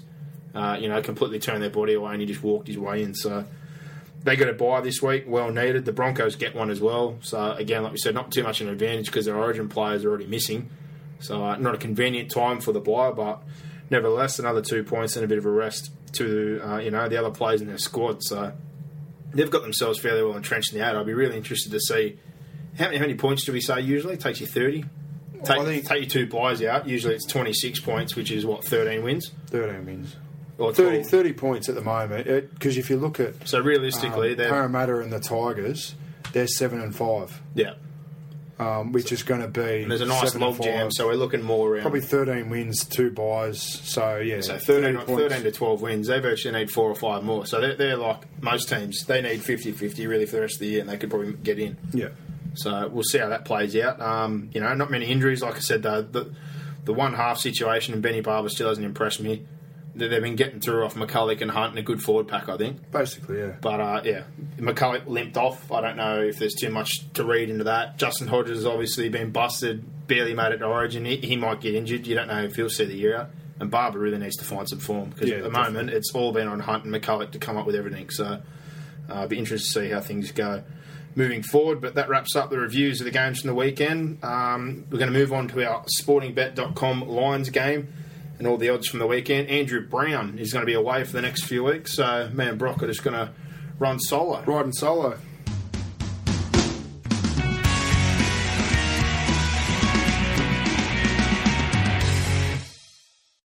Alrighty, all the odds for the weekend and our Lions game brought to you by sportingbet.com. And remember, there's no better bet than a sporting bet. Andrew Brown will be away for the next couple of weeks. He's off trying his luck in lucky old Vegas. Hopefully, they're going to bring back some cash over. But uh, me and Brock, we're going to run solo here in our Lions game. After last week, we were 7 5. Uh, heading into this week, so we'll kick things off. The first I think game was six and five. uh, seven and five. I listened to the podcast the other Oh, day. excellent. So you're two down Two down. heading into this round, and uh, we kick things off Friday night at ANZ Stadium. It's Souths versus the Tigers. Um, I've gone Souths minus seven and a half. You've taken them minus four and a half. The actual line is minus eight and a half, so that's one to me, and you've got the odds there. Yep, South dollar thirty three. The Tigers three dollars forty, which is I think I give the Tigers a chance in that game. But Yeah, I, I kind of think they've got a bit of a chance there if they get the dogfight as they've done when they've been missing their players. I could probably t- I'd probably uh, lean at taking the eight and a half to the Tigers. yeah, not too bad. Or if you And want they had a good win over South earlier in the year, but Yeah, or multi, you get them at 1 to 12. I think you get a little bit there, bit Yeah. of boosted value. But Saturday, Sporting Bet Stadium, it's the Penrith Panthers versus the St George Illawarra Dragons. No players missing for the Pennies, a couple out for the Dragons. Uh, you've gone Penrith minus 6.5. I've gone Penrith minus 8.5, and the line is minus 10.5. it surprises me. But the Panthers are a dollar twenty five favourites, hot favourites, um, and the Dragons four dollars. Saturday again, Allianz Stadium. It's the Sydney Roosters versus the Newcastle Knights, and uh, Jennings, Tupou, Guerra out, but great replacements and a great side still there. Plenty of Kiwi internationals and Newcastle battling as it is, and they're missing a couple. Don't think things are going to get much better. Uh, you've got the Roosters minus eight and a half. I had the minus ten and a half, and it's actually minus twelve and a half. So another one to you, um, which gives you another win. Yep. Roosters dollar twenty, the Knights four sixty five, and probably deservedly so. Yeah, no surprises there. Sunday, ANZ Stadium, it's the Bulldogs versus the Eels. Fairly even now that uh, the Eels have lost a couple of extras in Tonga, Hopoate, and obviously Peats been out for the rest of the year. But, uh, you know, I could see him being competitive in this game, but I think I'd be leaning towards the Dogs. Uh, you've got the Dogs minus two and a half. I went the Dogs minus four and a half, and the actual line is minus five and a half. Yep, and it's now out to six. Uh, and the Dogs are a dollar forty eight favourites, and the Eels are two dollars seventy. Mm. And we finish things off Monday night, Cbus Super Stadium. It's the Titans versus the Storm. Both very much affected, uh, you know, by injury and Origin period. Um, you've gone the Titans minus one and a half. I went minus two and a half, and we were both way off, minus seven and a half. Crazy. Uh, the Titans dollar forty, which is a bit short for my liking, um, and the Storm's three dollars. So I've gone. I haven't won one line there. I've, I've got one tip and one line. And so went- I'm on. I'm on fire. You went five zip there. I won all five, and uh, yeah, that brings the tally now to eight five. So I've won the last So out of three. thirteen possible wins in tipping and lines this week, I've gone one from thirteen. Yep. There you go. And we were five and five. We're now eight and five. So you had your little streak after I kicked out. Now I've kicked away again. Yep. So things not looking too bad. But uh, as you know, we say it all the time. There'll be some promos up on the website. There's always the one Thursday night in between eight and twelve.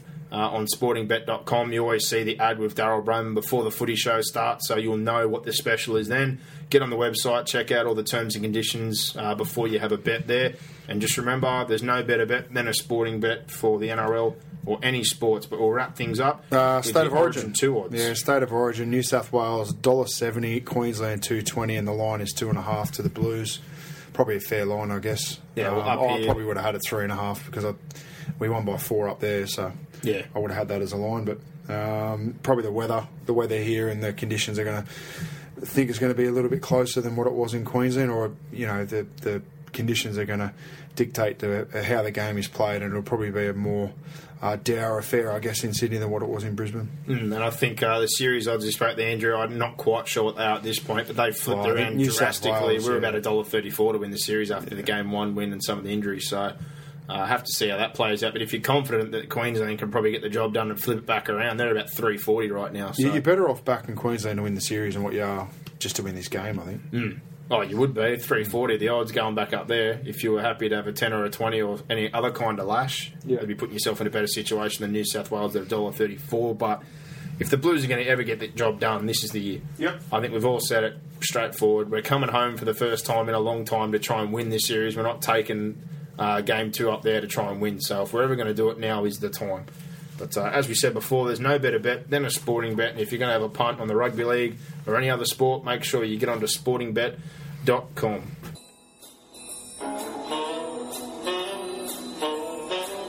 Now it's time for your weekly dose of goss from Mr. Gossip.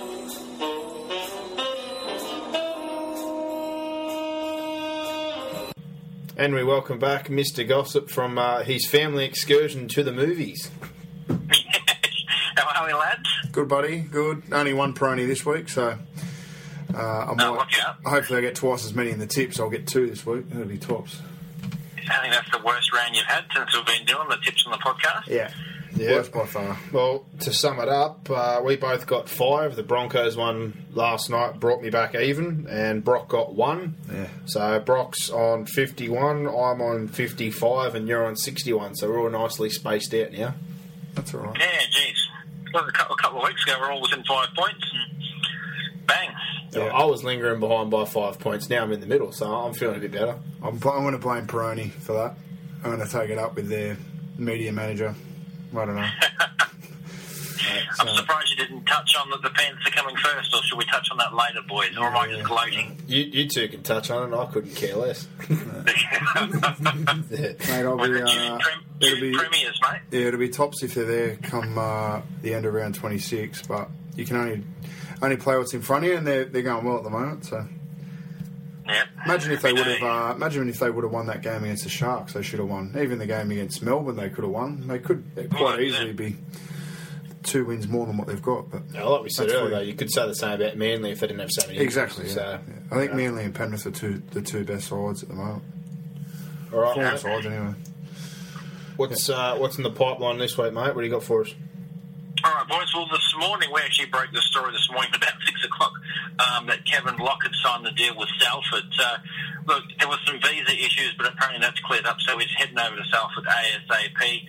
Uh, boys, look, the, the Warriors wouldn't let him go to the Bulldogs. Uh, we all know that, but um, look, I'm surprised the Raiders didn't throw a little bit of cash at him now that Tedesco's not going there. But obviously that's not the case, and, and he's headed to Salford.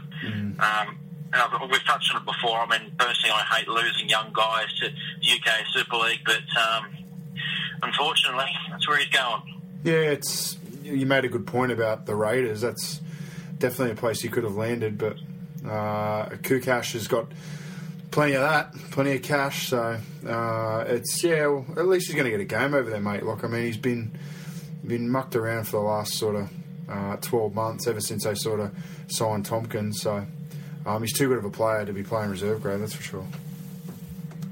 Yeah, it's very disappointing. What We've got a, an English fullback over here, and they've got a, a Kiwi fullback over there. So it's, um, yeah, it's disappointing from that perspective. Yeah, well, probably the most encouraging thing I saw. Uh, he's on Facebook. I've got him on Facebook. He was there earlier, saying hopefully it's only for a year or two. Um, it'll set him up financially, and he really does want to come back to the NRL. So hopefully it is only maybe a year or two hiatus, and we do see him back over here. Yeah, I'm pretty sure he'd get a gig at most clubs. Most definitely. All right, boys. Uh, Daniel Mortimer. Yeah, he's been a, a sort of strange player over the past four to five years, in and out with Parramatta now. Um, some say he's found a home in the Roosters, but apparently he's not happy there. Um, I'm hearing the Titans are very keen to have him on their roster. Um, I don't know. What do you think, boys? Oh, in the current situation, as far as the halves are concerned, maybe, but uh, if they're looking for another backup hooker or a backup half, I think they've already got too many with Beau Henry, Maurice Blair, then you got Sezer and Kelly at the forefront. They re signed Matt Beto, who's another young half, and they've got that other young kid, I've already forgot his name, who played a bit of hooker last year. So No. they've got three hookers, about five halves, uh, you know. That'd be a pretty dumb It's, signing. it's just it's reaching a bit too far as far as depth is concerned. Yeah, it'd be a dumb signing. Can't can't see any uh, merit in it. They need a centre if they need anything. They've got a million back rows, no depth in the some forwards. Uh, they need some young forwards as well. I mean, Ryan James is going like a busted. Yeah, well, contract years, they get signed their contract and then switch off. Yeah. He's playing Q Cup at the moment, so No, I, I don't really see too much in it. Maybe for now it looks like a good signing with the situation they're in. But what do you do when Sezer and Kelly are there, and Falloon and Srama have signed up as well? He's Is not- it is it to move immediately? No. No, no, we'll forget it then. Nah, definitely, definitely not. Then No. All right, boys. And the Steve Matai rumour is back again. It's sort of in and out the past couple of years. The Warriors uh, are very serious now. They've offered him a four-year deal. Um, I'm hearing about 1.8 million for the four years. So, look for an aging centre, boys, who who's down more times, and I don't know. You can think of a cliche there, but Then Conrad, then Konrad Hurrell's missus. Ah, yeah. at least you tied it in, tied it in with the Oh, Warriors well too. done. well done. Uh, see, I don't need two pronies, I only need one. but the matter, I remember, boys. Can you see him leaving Manly? Nah. No, and on the flip side, I'm just dumbfounded by the Warriors recruitment. Like you get Hoffman, who's a 30 year old, 31 year old. Now you want to get another guy who's 29, whose contract doesn't expire for two years, and you're going to guarantee him until 33 when he's held together by duct tape. Um, you know, they've got plenty of good it's- young players It's the same, same they? as the Locke thing. Like you know, they they recruit weirdly and they re-sign weirdly. They had Locke, Fishiahi, and they signed Tomkins. So you got three potential starting fullbacks log jammed. And then if you buy Steve Matai and put him in front of Lamapa and Hurrell, who are both only 21, you've got Nielsen, who is a former Origin centre. Rapati, yeah, he just retired. Fusitu'a, they've got a young bloke, Solomone Kata. They've got a million blokes backed up in all these positions, yet they're throwing money out there for you know older blokes that have only got a year or two left. They may as well not develop juniors. Well, Yeah, yeah, they've wanted him for a very long time. yeah, I don't Yeah, well, understand it. that- Oh, maybe, they're wrong maybe there, uh, the previous contract. Yeah, the previous sort of one money made for him, sense. Yep, but not now. Not Oh, now to take him through to 33. No, no way. And as you said, mate, he's carrying injuries and he's. Great player. I love the bloke, but to carry him through to 33 and pay that kind of money now, that was a Hoffman. I, I couldn't be angry at Hoffman for leaving because I'm guaranteeing Melbourne wouldn't have been offered him more than a year, and the money would have been okay, but it would have been a year to year thing from now on. But Yeah. three years at one and a half million dollars, Melbourne would have patted him on the back and he would have been throwing high fives saying you beauty, and I don't blame him. Exactly. Strange recruitment, That's, though. yeah. It's never an issue for the Warriors either to to find that third party. So money is not the issue. It's just trying to lure him over here. And if you, if you see his Matai's manager, you, you've got to tell him to go for the coin because that'll set him up for the rest of his life. Yeah, four years instead of the two. I, I wouldn't be discouraging him if I was manager, but yeah, from a recruitment standpoint, if I'm at the Warriors, I'm very confused as to why we're looking at Steve Matai in a position that we've got a, a couple of players and they're all younger. Yeah. Well, speaking of cashed up club boys, Warrington Wolves, they're very, very cashed up, as you know. Um, they're speaking at the moment with Ashton Sims. Now, we're going to lose another one. Oh, well. Ashton Sims. It's about that time, isn't it? He's borderline 30. He's, well, he's played 200 something games He's over here. borderline psycho as well. Yeah, He's crazy. He'd fit in over, he'll fit in well over there. They get loose some of those pommies. I'd love to see him play over there. Actually, that'd be quite entertaining. yeah, someone would punch holes in him. That's what would happen. He'd be able to. No, he'd be able to punch for once. He wouldn't be the one puncher all over here. He'd be hitting blokes left, right, and centre. Yeah, he's an angry human. Uh, yeah, it looks look at it's probably that that time frame. But yeah, as you said before, it's you don't want to see all these players leaving because it just it drains uh, the NRL. I'm fine with blokes that are getting around that age leaving, but not Locke or that kind of age, or what we saw with Richards early on in his career. He played over there for eight years. They're the ones I don't want to see. Oh, old is leaving. Ashton? I think he's only Ashton, 30. is he really? Yeah. He's been in the NRL. St George, and then he was at the Broncos for four something years, and now he's been at four years uh, with the Cowboys. He's played over 200 games. So he's been around for a while. We've lost Sam Williams as well. He's signed with the Catalans as well. Well, I don't know what.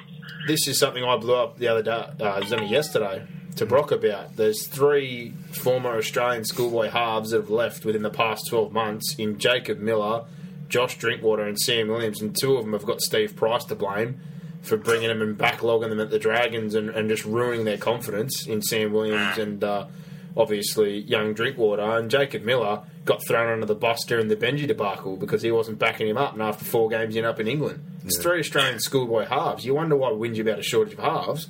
Three of the best young Yeah. blokes have already been flicked over there. They shouldn't be playing over there. Yeah. Well, the pressure on coaches is correlating into the halves drain. That's for sure. Because You if they're not delivering results, the coaches just flick him and look for someone else. But in the two worst probably clubs last year and this year, Oh, I'm not arguing. you know, that- that's what get, that's what gets have me. done. You know, Penrith punted Luke Walsh. Um, p- plenty of Yeah, clubs. Luke Walsh wasn't, say, wasn't a junior that they had on board. Yeah, but he's still that a- he's they still developed. Yeah, no, he was I an understand Australian what you're saying. schoolboy. I'm talking about tho- that age bracket is what annoyed me. But it's just halves leaving in general. Yeah. We're losing that depth in the NRL in halves. But those ones, that, those ones bother me though. They're 19, 20 year olds that are Australian schoolboys that should get a year or two to have a crack, and they're gone. They shouldn't. They, they shouldn't be gone. People like Walsh that get late twenties and they haven't done too much. Fair enough. I, I don't have a problem with them leaving. Well, you look at look at how bad you know the Melbourne go, North Queensland go. Uh, even the Bulldogs will go this weekend without their halves. They, they just go like busted. So That's what I mean. It'd be a smart investment to for clubs to really start developing halves. I know um, Gus has got sort of a halves academy happening out here. Uh, you know, you're not going to see the fruits of that for probably another three or four years, but um, it's it's difficult. You even see in the under 20s that the halves are changing all the time for a lot of the sides. So coaches, there's that balance between getting results and also maintaining some stability in key positions, which is a tough tough balance to find when you're under pressure. That's true. Another young one that the Dragons let go was um, Harry Siejka as well. Mm. Um, they had him for a couple of months, and he's off the UK Super League last year, and you know, he, he was the New South Wales captain in the first Holden Cup Origin. So Yeah. another young half that, that There's plenty well. plenty of names you could throw around, I guess, that have Mm. bounced around and then gotten a flick. Yeah. All right, boys, we're still in the Dragons. There, big Georgie Rose, I'm hearing, will be going to the Dragons next year. I tell you what, they need some size, but wow, Georgie Rose.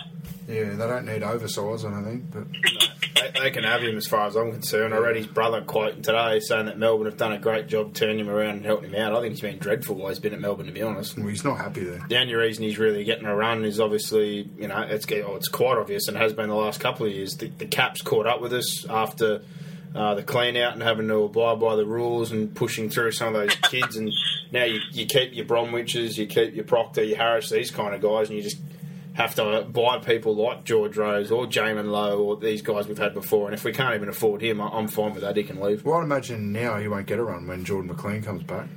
Well, I was looking at this week, looking at Felise Kaufusi, who we've bought for peanuts, and uh, you know Moores is obviously there for nothing, and we've got young McLean. I'd rather see all those guys play, as well as Garbett, who's injured probably now for the next six weeks. But I'd rather see all of them play in front of George Rose, At least you're going to get minutes out of him. and they're all probably going to be there going forward. If, I can't believe we've been giving him game time after he's been wanting to leave so badly. To be honest. Yeah. Are you going to be happy with Blake Green coming to the Melbourne Storm?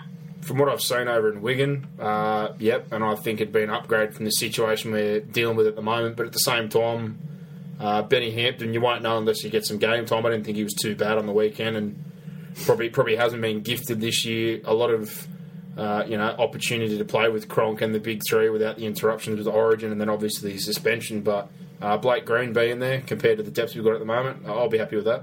He was one of the best young halves I, I played against growing up. Um, he had big raps on him, so he was one that uh, Parramatta should have kept, but they didn't. So Never ending story with Parramatta, isn't it? exactly, yeah. Yeah. Last one for the night, boys, and while we're still on Parramatta, um, I'm sure you've heard that Isaac de Gois has signed um, a two-year deal with, with the club, obviously as, as, as a depth signing as well with all their current injuries. Uh, but Isaac de Gois, boys, time at Newcastle, time at the Sharks. Um, he's third club now, um, not getting any younger. No, well, it's just a backfill for this year. Now they've lost Peats, so I don't think it was I a think bad- they'd be really happy that they got him. I don't think it was a bad signing at No, all, it's to be not. honest. I really liked him in his first stint uh, at Newcastle. He was a, a victim of the old Wayne Bennett turn up and put the broom through. And to be honest, I thought he was playing really good football there. And uh, a bit interrupted since he's got to the Sharks. Well, and look at them now; they don't have a hooker. and, you know, and, and they're you know they're not exactly going great, so I can't blame him. But when a pack's going forward, he gets out of dummy half plenty. And I'll tell you what, Parramatta aren't lacking any go forward. So. Um, you know the little fiery Portuguese bu- bugger, he'll have a go. Yeah, look, I don't think they. I think Nathan Peats is a massive, massive hole, but uh, I still think De Gois is probably a better option than obviously Matt Keating, who was there last year. No, they were going to pick him back up. That would have been dreadful. Um, and then Kaysa Pritchard's probably still a little bit green. Yeah, so. well, he, he's had cortisone shots in his shoulder, so I wouldn't be pushing him too hard at the moment. So De Gois, outside of that, you don't really have any other options. Kelly's not a specialist hooker, so No, it, make, it makes sense. Yeah. Right, we're done. That's, that's it. We're done. All right, that's it. all right. Well, Tips. tips. Here we go, Brock. Fire I'm going to. I'm going to. I'm going to put it. I'm going to put it out there. I'm going to get a perfect round this week. All right, well, Friday Oh, night, look out. oh, ANZ Stadium, it's Souths versus the Tigers. Uh, both Origin affected Souths more so, but their spine, besides GI, is pretty much intact. So, Brock, you think you're going to get a perfect round? What are you going? Yeah, South. I have to tip Going South. Souths? Yeah. I uh, almost got talked into tipping the Tigers by a mate at school today. He's a massive Tigers fan. He reckons they're, they're a good chance, but Yeah, you never trust someone who I supports said, that tone. Dream on, pal. Gossip, mate, what do you reckon?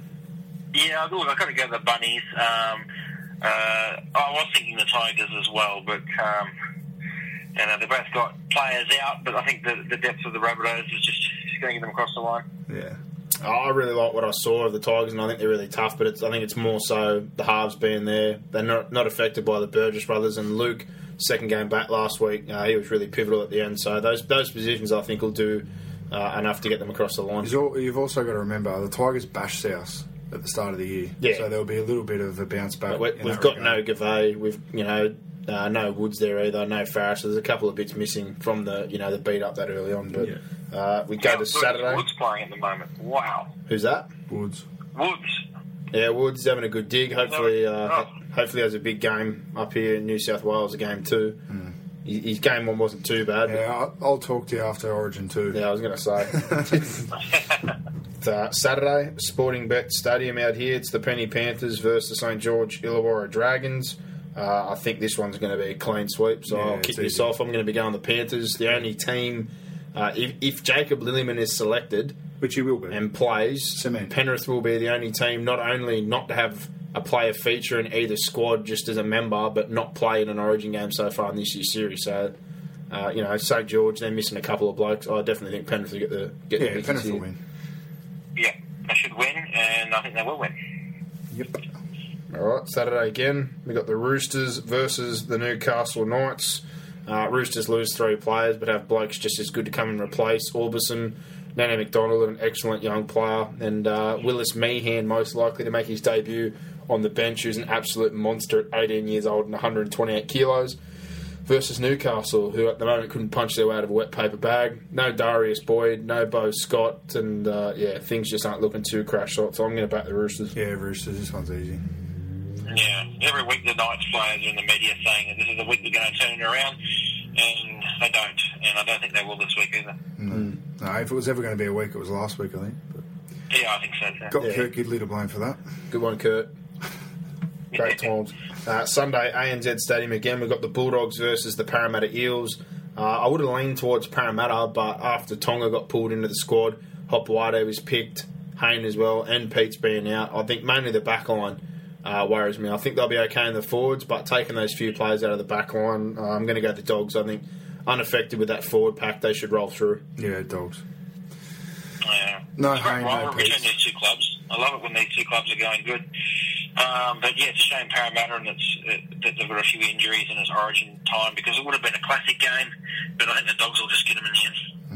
And we wrap up things on Monday night at Cbus Super Stadium. It's the Titans versus the Melbourne Storm. Melbourne have Will, no Will Chambers, no big three, and uh, you know Ryan Hoffman's not there either. So five out. They've named a 21 man squad. There's a lot on the bench. Three possible debutants.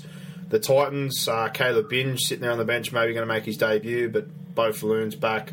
Uh, Dave Taylor, Paul Carter, a couple of guys come in to start for the Origin misses. So uh, I don't know really where to go with this one. Brock, what are you thinking? Uh, I'm going to go the Titans, but with no confidence. Yeah, I'm going to go the Titans, boys. I thought they were unlucky at, times against the Panthers. I think they had a couple of calls go against them that could have been momentum swingers. So I think they're a bit unlucky against the Panthers. They couldn't get that roll on, but you know, the Titans will be too good. Yeah, well, for me, it's pretty straightforward. You take the big three out of Melbourne, and uh, it's, it's just too, too much to cope with. Robertson, Hampton, Munster's going to be at the back again. Uh, you know, there's a, a couple of debutants possibly going to play. Always good as far as the forward pack's concerned because we've got a couple of Kiwi boys, but there's just uh, too many holes and too much inexperience in key positions for me, so I'm going to back the Titans as well. We'll put it this way: that'll be the game that I'll be backing the underdog in. I'll be back, I'll be having a bet on Melbourne in that game. yeah, Mel- Titans are, Melbourne Titans are a dollar forty or something ridiculous. That's that's too short. I, I think Titans deserve to be favourites, but Not by that stretch. Yeah, well, the game that surprised me, I think, was the the South Tigers. I thought Tigers would have been given a little more love. Tigers are about 340. They're Considering, outsiders you know, than even what the Storm are. They jagged a couple of wins without Farah there, and you know, with Brooks, Brooks uh, adapted really well when he lost his two weapons in Farah and Tedesco. So Well, they've had, as you said, they've had plenty of experience playing without some of their key players already this year and Yeah. proven they can get results. So. All right. Well, we've all gone the same this week, so there's not going to be any Boring. movement. And uh, well, what do you expect during Origin time? It's a bit Yeah. bit hard to get a bit of separation or any difference with players missing, but uh, we'll have to wait. More importantly, what do we think for the Origin? New South Wales. Yeah, and uh, scoreline, margin, points, something. We've still, we've still got a show before Origin. You want to do? We're going to do one before Origin, are we? Going to hop Yeah, in next Tuesday. yeah, next Tuesday. Jesus. Still, I don't Origin's care. on Wednesday, I'm, mate. I'm still asking now. Fair He's excited, mate. He's excited. I'm excited. I put it up on Facebook before. As usual, as all the women in his life can attest to, he just going off early. Going off early. this bloke. Oh, he is. Oh, bang. Four. Look at him. He's so happy with himself right now. You should see him smile. I'm not small. You are smiling. He's smiling like a Cheshire cat. Yeah. He's got himself. I'm 10 behind in the tipping comp. He's I've got only him- had one parade yeah, this he's, week. he's got himself up on the pedestal. He's throwing, Life's, life's no good. throwing The punches. Titans can't win a game. Penrith are on top, but go the Panthers. Absolutely. Go, you penny panthers. What, what did you boys make of um, the New South Wales selections of Dugan and No, it didn't surprise me. But I- Yeah, it's not a surprise, but Dugan wouldn't have done it. Dugan playing in the centres is a massive, massive worry for me. Hopoate has to be the centre. If anything, Dugan the Hopoate will defend in the centres. Yeah, and imagine. Dugan would be better on the wing because kick return, as we all know, is his strength. At least if he's on the sting, he'll be uh, back there for kick returns if they do decide to avoid Jarryd Hayne and kick to him. Did you agree with lo- a lot of the strategy of picking someone that's done it before, even though they haven't really done it before? I wouldn't have. Uh, Well, I thought Dugan. I would have picked. I would have picked Mansour on the wing. I, I, I, Mansour's in unbelievable form. I just think let let the uh, let the dog loose when he wants Let to run. Let, dog- him, let him let the dog loose. let the dog he's uh, he's a real handful for sides at the moment. They can't handle him. So Yeah. I would have think thrown going to run the third game. yeah, maybe it, it will depend on the result in this one. But Yeah. Hopoate was a no-brainer for me, just because he seems to have, you know, I, ice, I understand him picking Dugan. I ice just, in his blood. He just, he just doesn't seem to be phased by anything. He's, Just not, uh, as a, not as a centre. He's very calm, but yeah, Dugan. Dugan, I can understand. I thought he, he said the only thing he summed up today for me was he probably was one of our best in those two games he played He last was, year. at But fullback. as a centre, yeah, Yeah, in his position. I don't, I don't quite understand that. But he's a good player. Horses for courses. And if he's on the wing, I'd feel a lot more comfortable than him being in the centre. So hopefully on the night we see them defending that way and him being on kick return. Yeah. You want to want some advice, Laurie? Email us at the fifth and last. That's right. That's why we're not in the studio, sitting Yeah. here in this room doing Exactly. the podcast because we're fucking, Hey. we're top notch. Exactly. hey, people are waiting up to listen to, listen to this show. So Yeah, they are. There was a few on Twitter uh, uh, asking about it. Appreciate it, guys. Good to Yeah. see you've got about as much as life as we do. Great Yeah. times. Love your footy. excellent.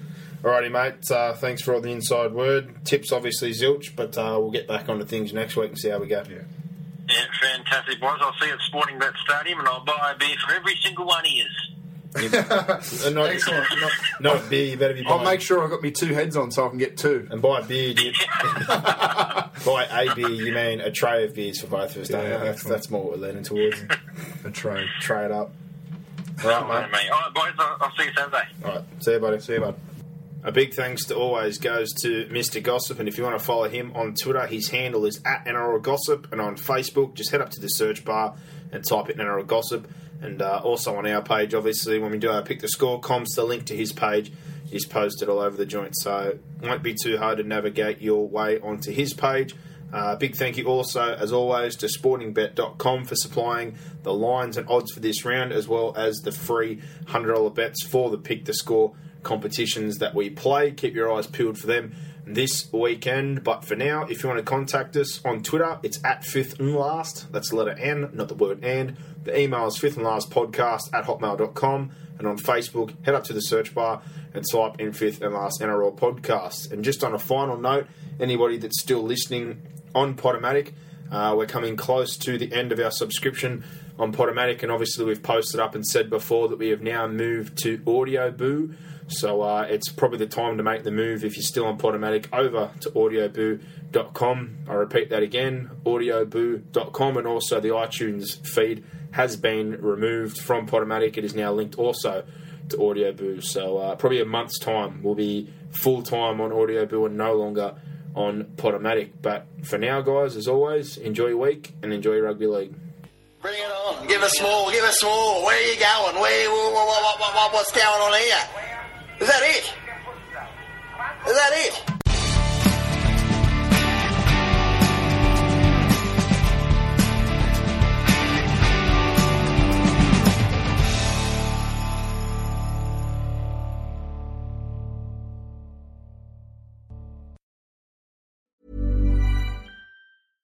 Mom deserves the best, and there's no better place to shop for Mother's Day than Whole Foods Market. They're your destination for unbeatable savings, from premium gifts to show-stopping flowers and irresistible desserts. Start by saving 33% with Prime on all body care and candles. Then get a 15-stem bunch of tulips for just $9.99 each with Prime. Round out Mom's menu with festive rosé, irresistible berry chantilly cake, and more special treats. Come celebrate Mother's Day at Whole Foods Market.